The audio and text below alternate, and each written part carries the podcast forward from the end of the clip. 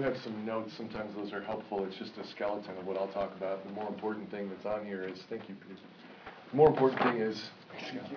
Um, there are some quotes on the outline as you work your way through, and, and those can perform the service of being a sort of functional bibliography for you. Um, the title of this session is Prayer, uh, the Cry of Revival, or I guess the Cry of Revival, Prayer as Spiritual Lifeblood.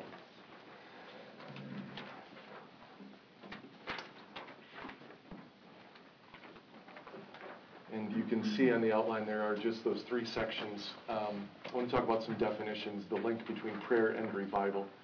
And then I just want to talk about some practical matters, um, maybe some mechanics, if you will. That's not quite the right word, but um, the motivations that drive me to prayer. And I'll just be real frank with you in this session about what I do in praying. I've failed in trying to pray a lot of different ways. And um, and I've found something in recent years that works well. And I'll just share that with you.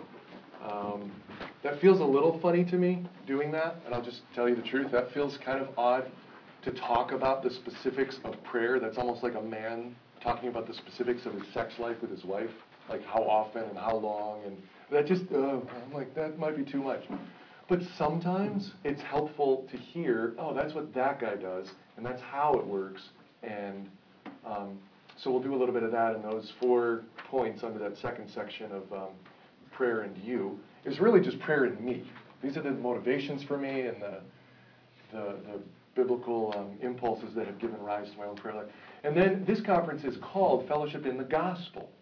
Um, the teaching isn't meant to just be good, solid, biblical teaching uh, of any sort. It's meant to be teaching that directly connects whatever text in the Scriptures is being preached, whatever topic is being discussed, with the cross of Christ. Mm. And so that last point, prayer, What, is, what do I have there? Prayer and the cross, or prayer and the gospel, um, is, is the foundation of the whole thing. And, uh, so,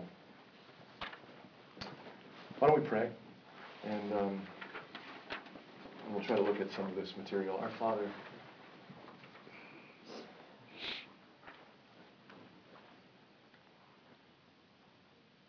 it's such a privilege for rebels and sinners and fools to call the living God our Father,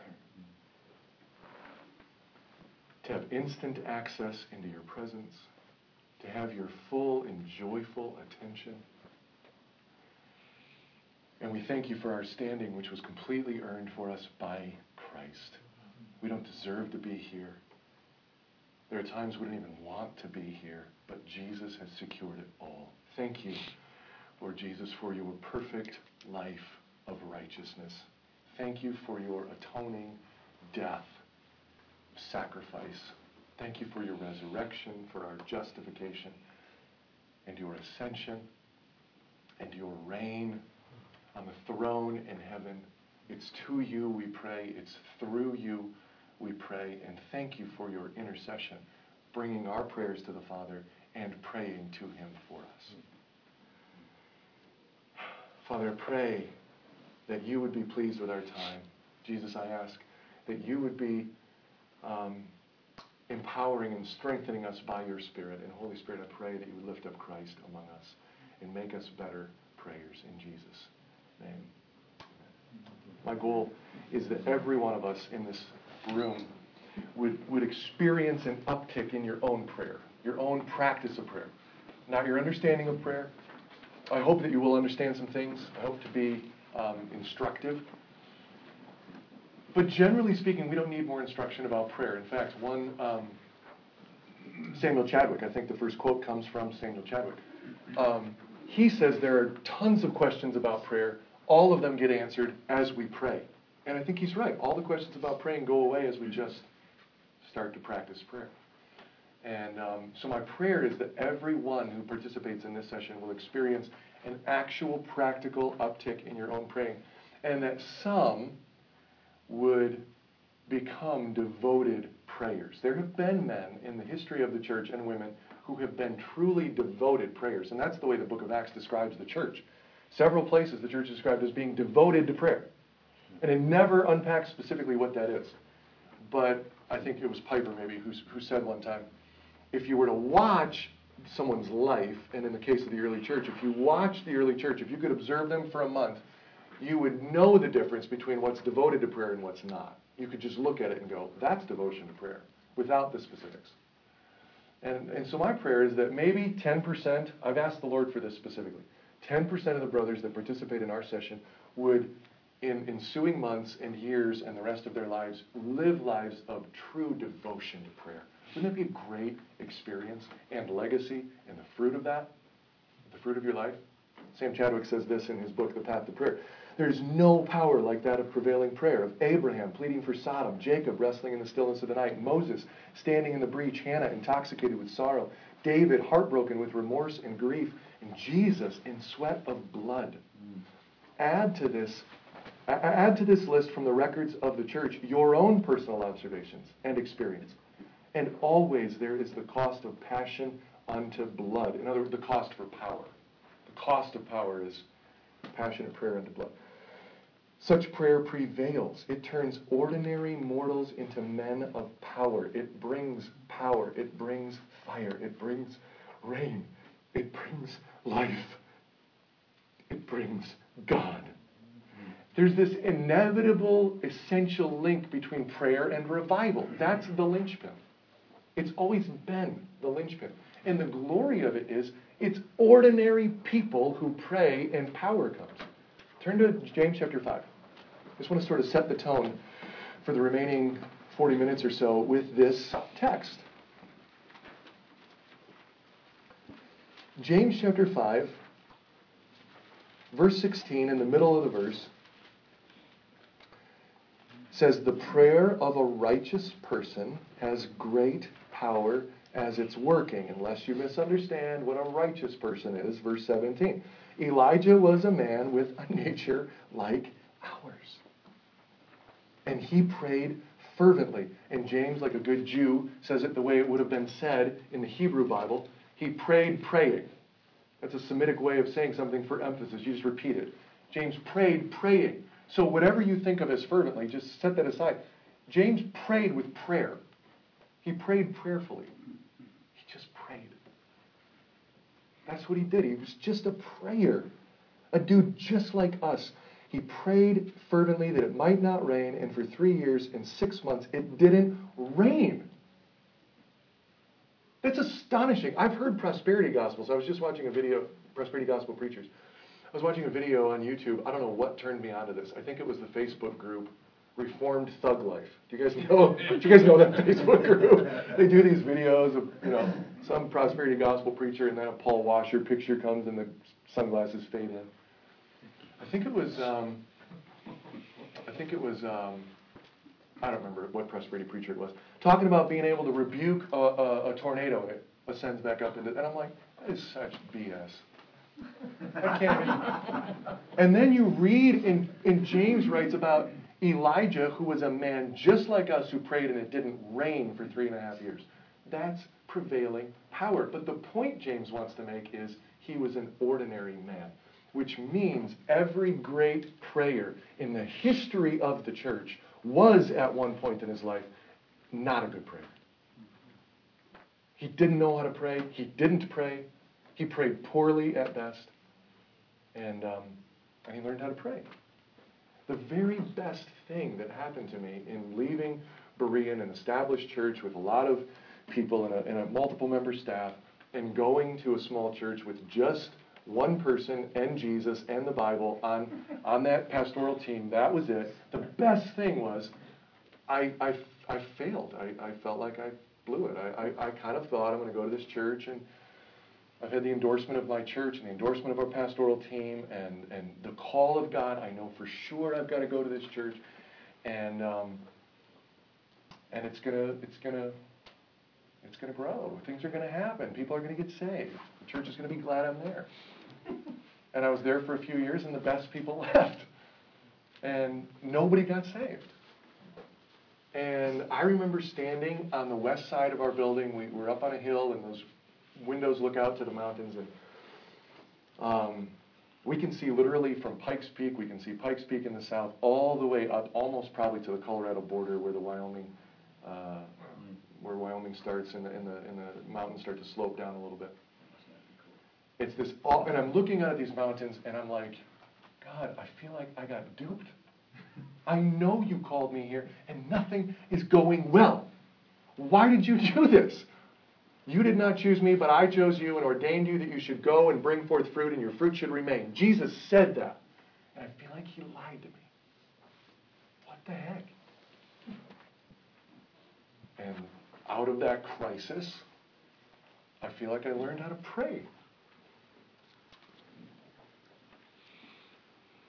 And I had tried to pray a lot of years. I mean, ever since I've been a Christian, the, the heart of every human being, every religion is a praying religion. Every faith prays. Jimmy Kimmel on uh, The Late Show a couple nights ago talked about his, his son needing to go in for emergency care right after he was born. And in the course of that, he makes this joke. We even had atheists praying for us. Ha ha ha, everyone laughs. Because everyone knows even atheists do pray in moments of crisis. Everybody prays. But Christians have a heart cry. We'll talk about that at the very end. Christians have an innate, implanted cry toward God that says, Father, Abba, you've got to help. Mm. And, and and I just, somehow God brought me through that wilderness and taught me to pray. Um, I'm not the best prayer the world has ever known, but I don't go to God anymore and feel like I've got to go, God, I, I'm sorry, I suck still at prayer. I just, I, I, I need to repent of my praying. I still repent for my praying. But it's, it's this is not a brag. This is just testimony of God's grace. I feel like somebody in this conference has to talk on prayer. And if I have to do it, I don't have to stand in front of you and go, guys, I suck at prayer too. I've got to learn how to do this. I feel like God's taught me. So that's my testimony. That's just what I want to share with you. Always been this link between, between um, prayer and revival. But typically, revival's not going to show up in our prayer meetings when the prayer list is pray for Aunt Betty's ingrown toenail, and pray that we find our cat that ran off in the weeds. Right? The, the normal praying of, of our own lives and our church. And anybody got prayer requests? Yeah, pray for, you know, Bob, he's still looking for a job. Those are important things. We see them prayed for in the New Testament and the Old Testament, don't we? We see them prayed for in the Bible. But revival comes typically in response to a different whole order of praying. And this categorization, you see it on your notes there, that's that first distinction. Um, The first definition, maintenance prayer and kingdom prayer. Or um, the difference between maintenance prayer and um, frontline prayer, I think it's sometimes called. I think the guy that originated the terms was um, was uh, was John Miller, who actually originated the phrase, preach the gospel to yourself every day. Um, in his book, uh, oh, did... I can't think of the name of his book. I'll think of it in a moment. Um, he he sets out these categories, and Tim Keller then sort of perpetuates them in some of his teaching and things. Frontline prayer versus... You can imagine the difference just by the term. Maintenance prayers are the prayers that keep us going, that meet the everyday circumstantial needs of our lives. We need God in those moments. Jesus taught us to pray, give us this day our daily bread. Those are not bad prayers. They're just not the prayers that typically induce revival. Frontline praying typically focuses on one of three things or all three of these things, and you see it in the crisis moment prayers in the Bible when God shows up in power. Moses prays on the mountain, if I have found glory, if I have found favor in your sight, show me your glory. That's one of the qualities of frontline prayer. God, you've got to satisfy me with your steadfast love. I am so hungry. I am so thirsty. Please show us your glory. We need you. That's one quality of frontline prayer. Another quality of frontline prayer is a brokenness for the lost and a zeal for the church. In other words, the frontline work of the kingdom, the advancement of God's kingdom, which manifests in the church and in pagan people who aren't under the reign of Jesus in that personal sense, coming under his reign. So um, uh, in Acts chapter four, if you want to flip over there, you can look at that story where the apostles are Are, are beaten for sharing the gospel, and they go back and tell the church, and the church has this prayer meeting, and they say, uh, Lord, this this perfectly fulfills prophecy. This is in Psalm two, and, and they pray part of Psalm two to the Lord. And uh, they mention the gospel. In this city, these people killed Jesus. And they did it by your preordained plan. And then, verse twenty-nine, they named their request. Lord, look on their threats and grant your servants to continue to speak the word with boldness. And you stretch out your hand to heal, so signs and wonders will be performed through your uh, through the name of your holy servant Jesus. That's a frontline prayer, a kingdom prayer. That's not a maintenance prayer. That's a prayer that's like God pushed the gospel forward and the darkness backward. That's a different order of prayer altogether than what typically is going on on Wednesday night. Yeah. And then the third quality of of frontline prayer or, or um, kingdom prayer, a hunger for God, uh, brokenness for the lost, and zeal for the church. And then the third quality is um, a confession of sin, uh, a humble spirit before the Lord of we are not what we should be. In other words, the reason we don't have you and the reason that lost people aren't getting saved is our own sin. You haven't failed to keep your promises. We've failed to do what we should do. And at one level or another, there's a problem in us. Those are frontline prayers. Now, what you'll notice when you start praying that way, I think you'll notice a couple things. One is those are impulses and cries in your heart anyway. This just puts voice to them. Another thing you'll notice is that's that's a prayer of, of real brokenness. It's a prayer of boldness and a prayer of vision, but it's a prayer of brokenness. It's a prayer of honesty that admits my experience is here and God's promises are here. There's a category name for that type of prayer in the Bible. Do you know what it is? It's actually on your outline. It's number two, I think, under the definitions or whatever. Isn't that there? Mm-hmm. Prayers of lament. Lament is pouring out my heart to God because I see the gap between my experience and His promise. Have any of you ever studied lament? Any of you ever been in a sermon series on lament? Gary, did you say yeah? Any, anybody seriously ever studied uh, lament in the Bible? Okay. Uh, this isn't a session on lament, but it's probably worth it to spend maybe five or ten minutes talking about this because the Bible, I was going to say majors on lament, but that's a bit of an overstatement. Lament is front and center in the biblical revelation. Fully one-third to one-half of the prayer book of the Bible, which is what? The Psalms, fully one half to one third, one third to one half of the Psalms are laments. What proportion are our songs? Laments. In fact, when was the last time you sang a lament on Sunday morning?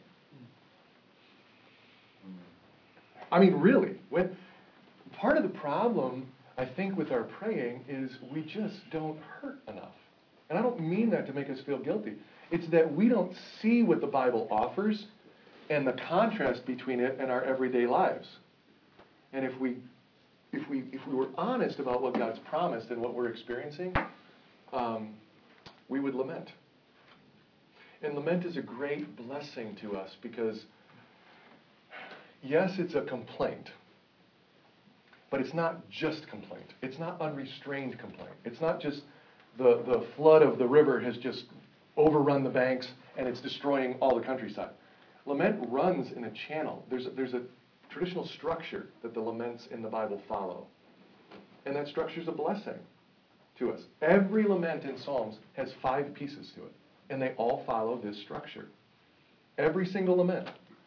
Uh, look at Psalm thirteen. This is an easy place to see it. It's a short psalm. It lays those pieces out very um, clearly, and they're actually in order, which is nice. They're not always in this order, but good job, David, for doing it for us the way it should be done.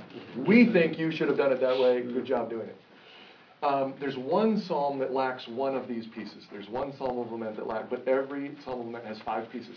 There's an address. And in the Psalms of Lament, it's usually very simple and straightforward.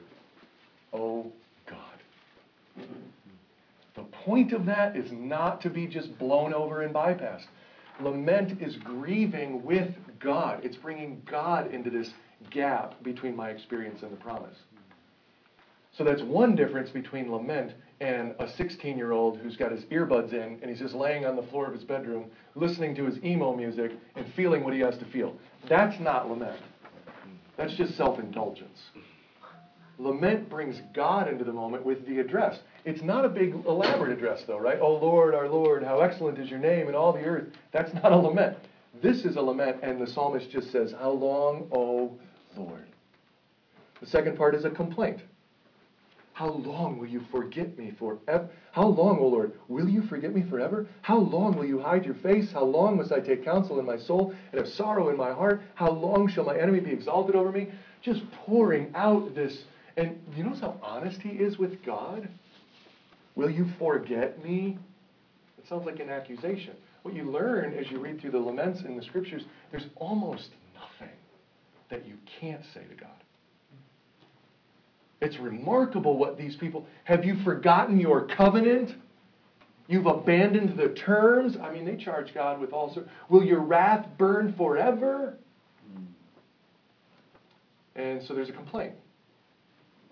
And one of the blessings of lament, if you understand the biblical structure and the category for it and actually engage in it, is it helps you give voice to this angst and longing and dissatisfaction deep inside. It gives voice to that. So you don't have to just keep it in and lay on the floor of your bedroom and listen to your emo. Man, I feel so crummy. No, this helps you. This structure is helpful. So an address, a complaint, then there's a request. God, do something. I think that's in verse three. Yeah. Consider and answer me.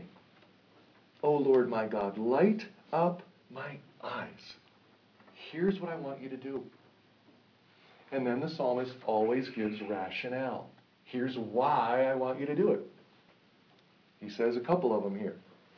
Lest I sleep the sleep of death, lest my enemies say I've prevailed over him, lest my foes rejoice because I'm shaken. God, if you don't show up, I die and they win. That's what he says. So in other words, he doesn't just ask God for things, he tells God why God should do that. Have you ever done that in your prayer? Not just God bless my family and God bless my wife, but God bless my family because if you do, we will praise you. We will thank you. Because if you don't, I'm not sure how we'll survive. Because if you do, I will faithfully continue to obey you. David uses all sorts of rationale when he, and, and the other psalmists. And all the biblical prayers when they pray. There's rationale. Uh, so, so, so often my prayers for revival um, are, are, God, where is the power of the gospel? Where is the Lord God of Elijah? Where are the great works that Jesus said, greater works than I have done you will do? Where's that? We have not seen anyone converted in six weeks or whatever at our church. Please. Okay? So you can hear in there the address, the complaint, the rationale. Um, please, please give us power to share the gospel, make our whole congregation have the impulse to share the gospel, not just feel like the professionals should be doing that. And God, you, you've got to do this because Jesus' glory is at stake. I, I, you know, our church is on this hill, and the mountains are, are you know, twenty miles away. And in between our church in Parker and the mountains is this big valley, and it stretches north and south. But it's about, you know, ten miles wide, and, and it's filled with hundreds of thousands of people. And I can sit up there and see almost all of their houses. I can see the Denver skyline and the Tech Center skyline, and I can see whole subdivisions and housing developments, and then and then valleys. And I just, I'm like, God, hundreds of thousands of people in this valley don't know Jesus, and many of them think they do. You've got to break through their blindness. Please, if you don't, they go to hell forever, and Jesus doesn't get glorified, and the devil wins, and we, his people, are all, his, your people, are all disappointed. So just listing off all these reasons. And then the end of a lament is always a profession of faith. I have trusted in your steadfast love. My heart will rejoice in your salvation. I will sing to the Lord because he's dealt bountifully with me. So a prayer for revival is a lament prayer, categorically. It's, God, we are destined for so much more than this, and what we have is so small. Enough already. Please, enough. That's what it is, categorically. So we would do well to learn to lament. I think one more point quick on this. The real blessing of lament. In the scriptures, we have not just the Psalms. We have a whole book in the Bible that is lament, right? What's it called? Lamentations. Yes, nice. Good job. We have another book in the Bible that's mostly lament. It's not far from Lamentations. It's all the personal laments of Job. Most of that book is lament. When the Savior was on the cross, dying, where did he go to give voice to his agony? Psalm twenty-two, a psalm of lament. He was lamenting. Oh God, why have you forsaken me? That's Psalm twenty-two, one. He took a lament on his lips to... So what we learn as we look at this biblical model of how to pour out your prayers of disillusionment and disappointment and discouragement, what we learn is that usually the answer to lament is not specifically the answer to what we've asked for. It's just God. That's most clearly shown up in, in, in the book of Job. Right? That guy laments for forty, thirty-nine chapters. Well, thirty-five chapters. It's just lament after lament, and his friends make it worse. And at the end of the story, he doesn't get any answers to all of his laments and questions. He doesn't get his day in court with God to defend himself, which he so strenuously pled for. He doesn't even get from God the promise. It happens, but he doesn't get the promise ahead of time that his fortune will be restored and his kids will be given back. All he gets is God. He's good. He's finally quiet. That's the blessing of lament, that when we learn to pour out our heart to God about what he's promised, in contrast to what we're experiencing, he shows up. And that is revival. So let me talk about some mechanical things. Prayer and you. Some some mechanics, and for me, motivations. I already, I already basically told you the story on dependence and weakness and brokenness, that it's there's nothing like the desert to teach you to pray. God, we've got to have you. You know, that was the whole point of the desert for Israel, right?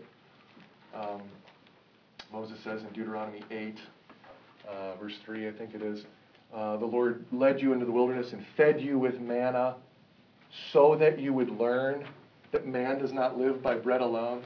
I'm like, you gave them manna to teach them manna wasn't enough? I wouldn't have gotten that lesson. But Moses says that's what it was for. The lesson of the bread was to teach them. The wilderness was to teach them, you don't need God just for your daily food. You need God for everything. He is your sustenance, the point of the wilderness.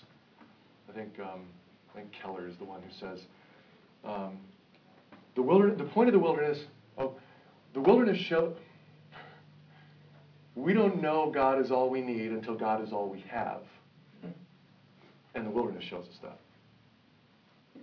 So you've already heard, the blessing of reading other books on prayer is, I've seen that story, my own story, repeated in these other books. Paul Miller says it in A Praying Life, and if you don't have that book, you need to get that and read that book. He says, I went through these hardships and these circumstances in my life, and I found along the way God had taught me to pray. Uh, Samuel Chadwick says that in his book. He was a new pastor. Samuel Chadwick, do you know who that is? I, I don't... So Paul Washer counts as his discipler, Leonard Ravenhill, who counts as his discipler, Samuel Chadwick. So if you like Paul Washer, go up to his grandfather, that's Sam Chadwick. Samuel Chadwick said that he was pastoring a church and saw very little of what he wanted to happen, and so he learned how to pray. I was like, oh, I've, I've lived that story. Tim Keller says it in his book on prayer. Paul Miller says it this way, which is so convicting. A needy heart is a praying heart. Dependency is the heartbeat of prayer. If you are not praying, then you are confidently, then you are quietly confident that time, money, and talent are all you need in life. Mm. In other words, the reason you're not praying is your pride, not your lack of discipline. That's your problem. You think you've got it covered. And until we are truly poor in spirit, absolutely broken. There, there's, there's no motivation to get up in to get up out of bed in the morning and, and make sure you have an hour to spend with God. There's nothing like that. There's nothing that does that like the knowledge that if I don't pray, all is lost.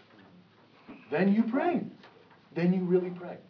So if you think your money, your time, your talent, your resources are enough, you don't need to pray. You're good.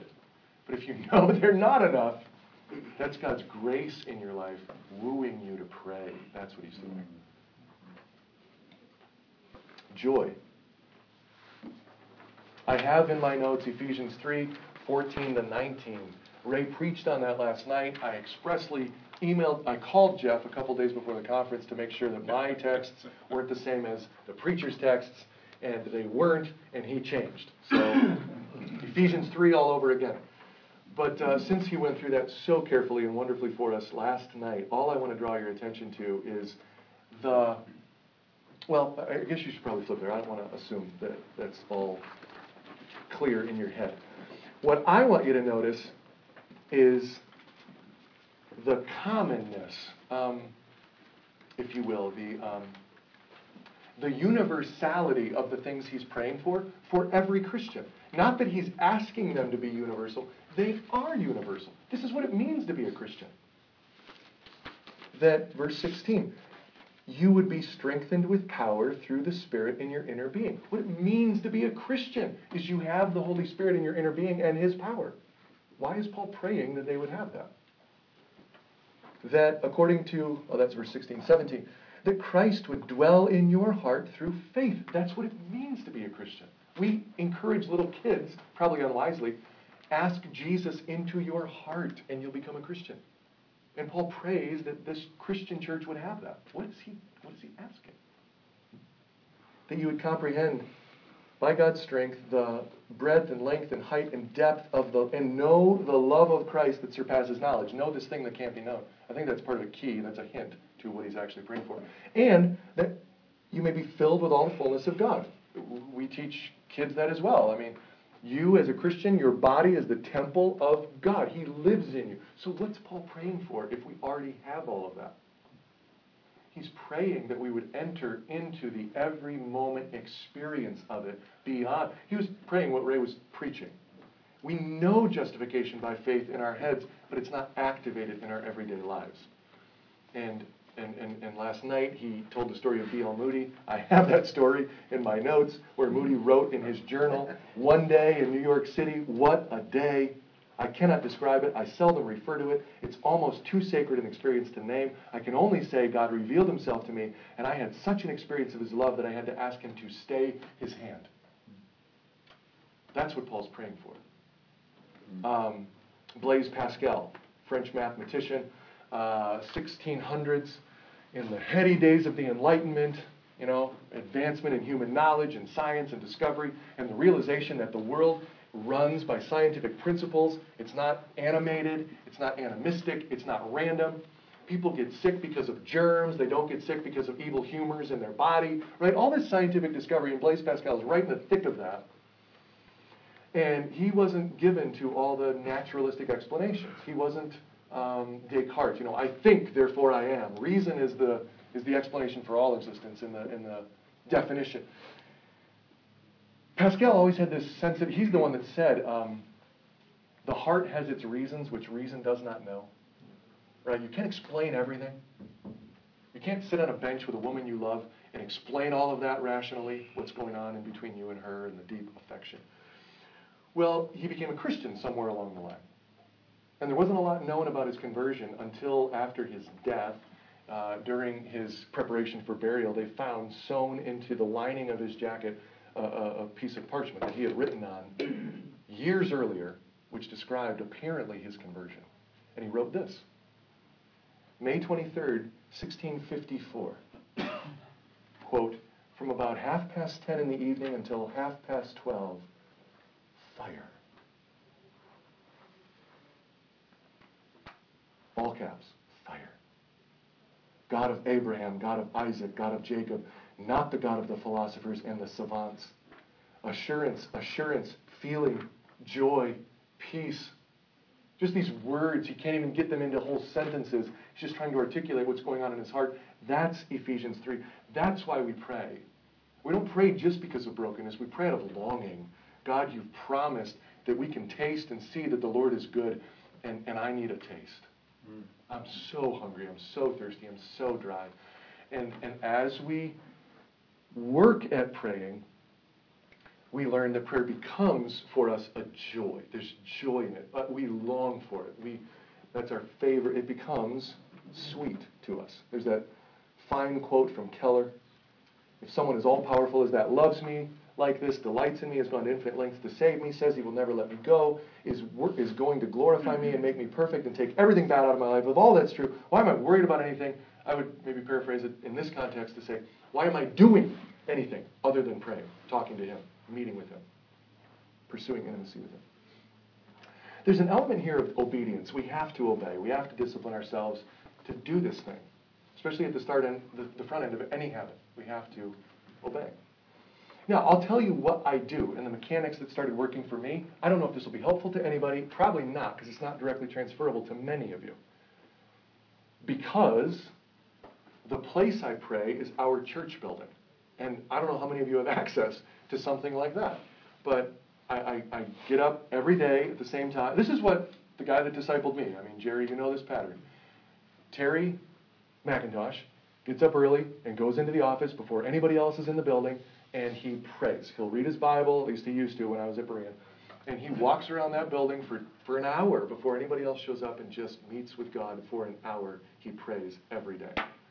I've tried a variety of different things. What I've been doing for, for the last, I don't even remember when it started now, but what I've been doing consistently for a while is I get into the office at seven thirty, seven forty-five, and nobody shows up till nine, and I have an hour, hour and a half to pray, and I just walk around and pray.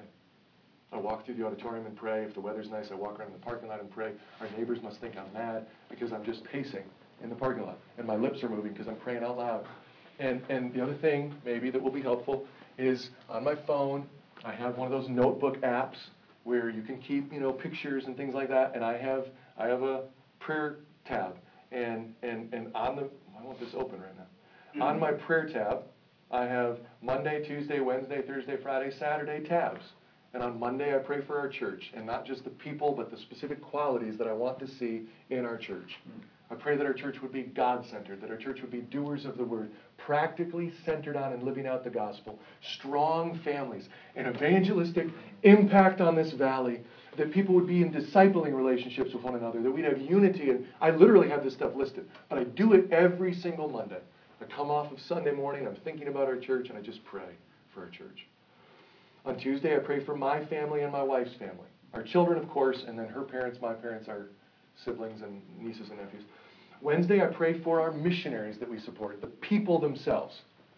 Um, on Thursday, I pray for uh, the mission agencies that we're connected to and the agencies that have had a huge impact on my life. So Thursday, I pray for Berean, and I pray for Southern Seminary.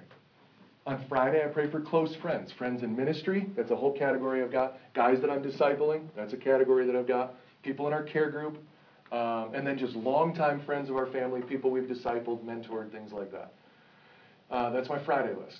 Saturday, I pray for evangelistic contexts in my own life, my neighbors, the Parker Police Department when I'm a chaplain. That's just what I do. I've got to have that list, because if I show up on Monday morning and I don't have something deliberate, I'll probably pray for twenty minutes, and it'll be a meaningful time of connection with the Lord, and I'll forget a dozen things that I ought to be praying about.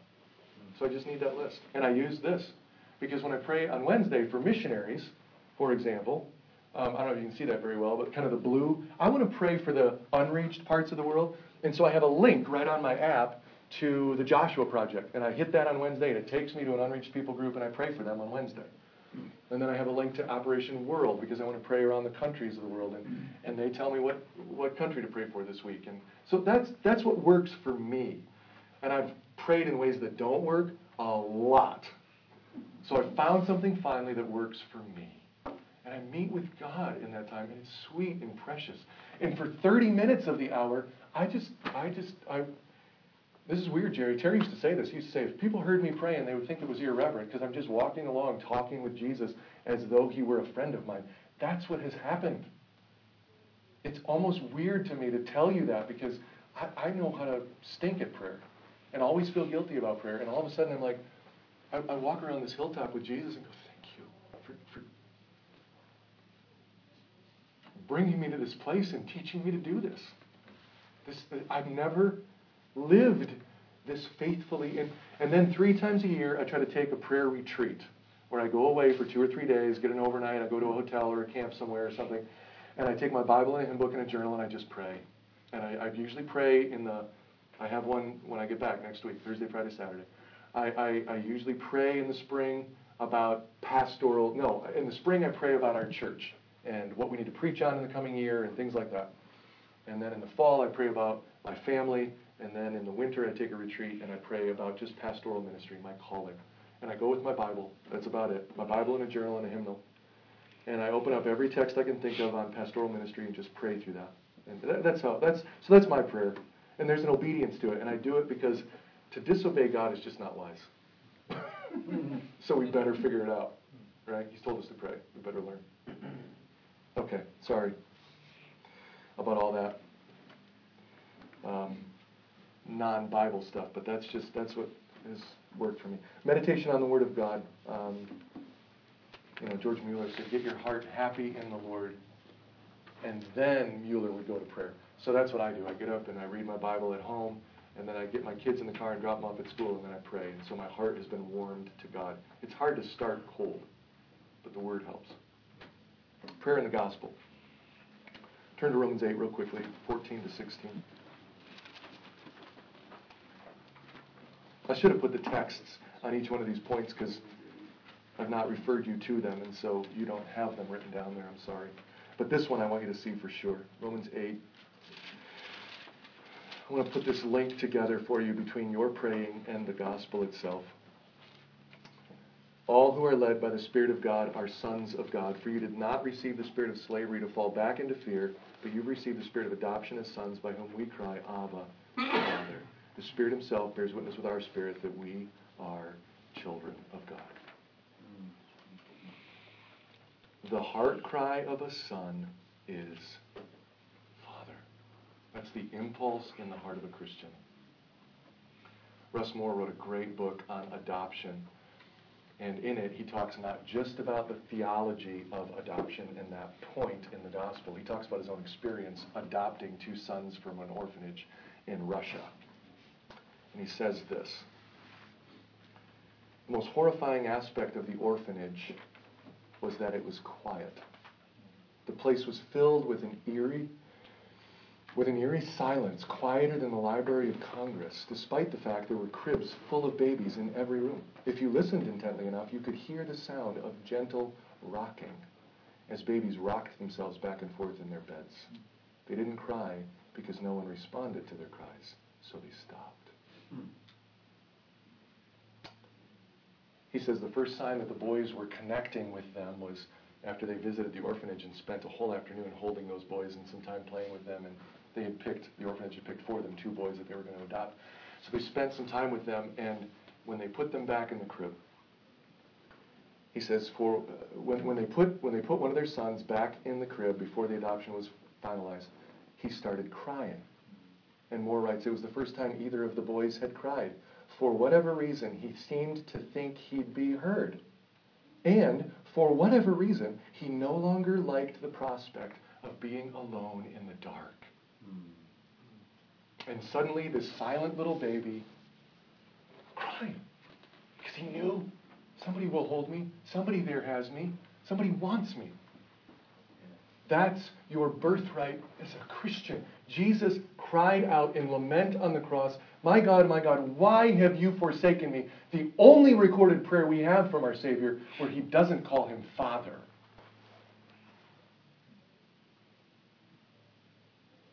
So that you never have to pray that way, and so that you always can come to him saying, Father.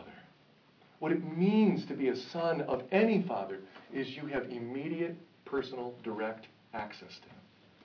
Brothers, that's what Jesus bought for you on the cross. That's the impulse he planted in your heart as a Christian and a son of the Father and an adoptive brother of Jesus of Nazareth. That's who you are. The impulse in you is to cry out, Father. And think about what a privilege that is. And I don't mean how great God is, I, but that's true too. What I mean is the greatest experience in human history was Adam's experience of walking with God in the garden. That's what all redemptive history exists to restore. To get us back as God's people, dwelling with him in his presence forever. Direct, personal, immediate access to God. Jesus bought that for you, and prayer in his name is that experience. You get the Garden of Eden back. And that's what prayer is. So let's not overlook that great privilege of ours. Put the gospel in you as fuel for your prayer. All right? So that's all I think that I have. Um, we pray. We'll take a few minutes for questions if there are any. If there aren't, I'll let you go. Our Father, thank you so much for the work you did and the, and the love you showed and the grace and the wisdom in putting together the redemptive plan to give us back our fellowship with you. Direct, immediate, personal access to God as our Father. I pray that we would take advantage, and from this group, every one of us would pray more and pray better, and some of us would become true champions of prayer in our generation. In Jesus' name, amen. So comments or questions?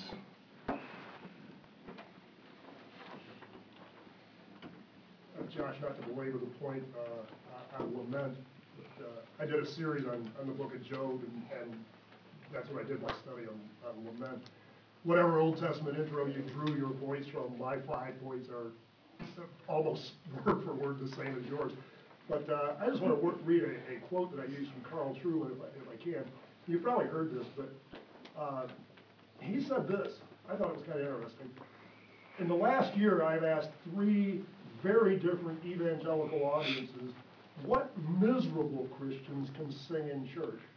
Mm, yeah. On each occasion, my question has elicited uproarious laughter, as if the idea of a brokenhearted, lonely, or despairing Christian was so absurd as to be comical. Yet I ask the question in all seriousness, is it any wonder that British evangelicalism is almost entirely a comfortable middle-class phenomenon? Yeah, and I've, I've, I've actually heard or read that quote where he says, miserable Christians sing lament. Lament. Yeah, that's what we were and, meant to and, sing. And I think, uh, the, again, not to, because you said so much more other than lament, but I think lament is the way, is the means that God gives us to complain to him, with the idea, as you pointed out, that his honor is always brought to the forefront. So when you look at a lament, you come as a miserable, uh, despairing, complaining child of God, and by the end, you're a child of God who's giving thanksgiving and glory to him, because the lament is transformative. Yeah, I didn't say this, but I'm glad you just did. The last feature of lament, those five points, the last one is that expression of faith. I've never disciplined myself to go through the process of writing a lament or praying a lament and then had to force myself to follow the pattern and profess faith in Jesus. I've always felt it. I just have. It, it happens. It has spontaneously. It may not. There's one psalm in the Psalter that does not end with a confession of faith. One lament that doesn't conclude there. And I think that's just honest. There are times when the darkness is so pervasive that it's hard to even say, I do trust you. It's just pure honesty and brokenness. But every other one does. Yeah. Josh, would you mind going through those five points again? There's yeah, so they're um, an address to God, a complaint, a request for something I want him to do, rationale for why he should do it, and then a confession of faith. You can find it in any, Gary's right, everybody says this everybody says about lament. But you can just look at the laments and you see that. I, you had made a, made, a, made a comment earlier about when we think we are or we have enough, we don't see the need to depend on God. And I wonder if some don't pray because of that, but also because they lack the faith that God actually has ordained prayer as a means. Yeah. To the end of this this part of our existence, right? I mean, can you speak to that? Do you, yeah. you see that? I mean, in, in absolutely. Words, not, I don't think it's excluded from the idea of why people don't pray. I agree with you. Yeah, I'm glad you brought that up. That um, one of the other ways that the nerve of prayer is cut is just cynicism. That we don't think the life that, that it will really do anything. That the world will really change. Um, and and we've got to just. We've, we've got to pray by faith. That, that's, Jerry, that's a great point. We have to pray believing God ordained this and he responds when we do it. And um, um, that, that cynical Unbelief that goes, I know how the world works. I'm wiser than that. There's no toy in the box. No matter how deep I dig or how hard, it's not going to change. My marriage sucks. My Christian life stinks. Whatever. My job is a dead end. Nothing's going to get better. Mm-hmm. And um, part of the glory of starting to practice prayer is that the cynicism starts to fade. If we start to obey, we actually start to believe in what we're doing. That's my experience, and I've read dozens of people, not dozens, I've read many people who have had the same testimony. Added to that, then, just speak briefly to the issue of just laziness. Yeah, yeah. Which, which is fed by our unbelief, which is, um, which is fed by our belief in ourselves. I don't know what you want me to say about laziness. We all raise your hand if you struggle with prayer because you're lazy. Listen, I will tell you the truth. There are, I can't remember how many now. I think there are six things that I pray for myself every day. And they all start with P. I, that just happened. I don't know how that happened. It used to be a list of four for personal purity. God, keep me sexually pure. Keep me prayerful. Keep me productive and save me from laziness. Self-employed guys, especially pastors, can get away with scores of wasted hours and nobody asks us about it. So I pray, make me productive, and then I pray, keep me at peace. Because anybody that knows me knows I can be anxious and especially fretful sometimes about my health. And so I'm like, God, keep me at peace. Now I've added to that two more things. Give me spiritual power and a sense today of your presence. I just, those six things I pray every single day. Every single day. And so laziness is an enemy of every good thing God wants to get done in my life. Yeah, I, I mentioned that because I think there are men in our churches, ministry, and otherwise that think that, well, I don't operate as a disciplined person, so I've got to find another way. And I think that the issue of laziness needs to be tackled with a disciplined approach. In other words, I don't think it's enough to say, I'm not really a strong, disciplined sort of person. And so I, I need another way to figure out how prayer is important or it can work for me. And I think to those people, we need to stress, force yourself into paths of discipline and practice. Yeah. So when you speak of the practice of your own prayer life, you're really speaking of the discipline of it. Agreed, absolutely. There, we want our prayer life to be spontaneous and free-flowing. And just, I pray because I just love God and I can't stop praying right now. And uh, I think I think it was Piper who said, the flower of creativity or the fruit of creativity grows in the garden of discipline. You've got to force yourself to cultivate the garden through habits. And then there are times that your prayer just happens spontaneously. So he also said in that same sermon, both. Agreed. He said in that same sermon, uh, if you find prayer is difficult for you, acknowledge that you are sinful like the rest of us, repent, and obey. God, guys, we've got to obey. It is not safe or wise to disobey God. And he says, pray. And it's not just out of obedience. Pray and I'll offer, I offer you incredible things if you'll pray. So, yeah, laziness is a huge problem. But in my own life, this is just my testimony, really, on paper. The thing that drove me to prayer was brokenness, not discipline. Right. Discipline sustains it now. No. No. Yeah. Anything else? We got a minute.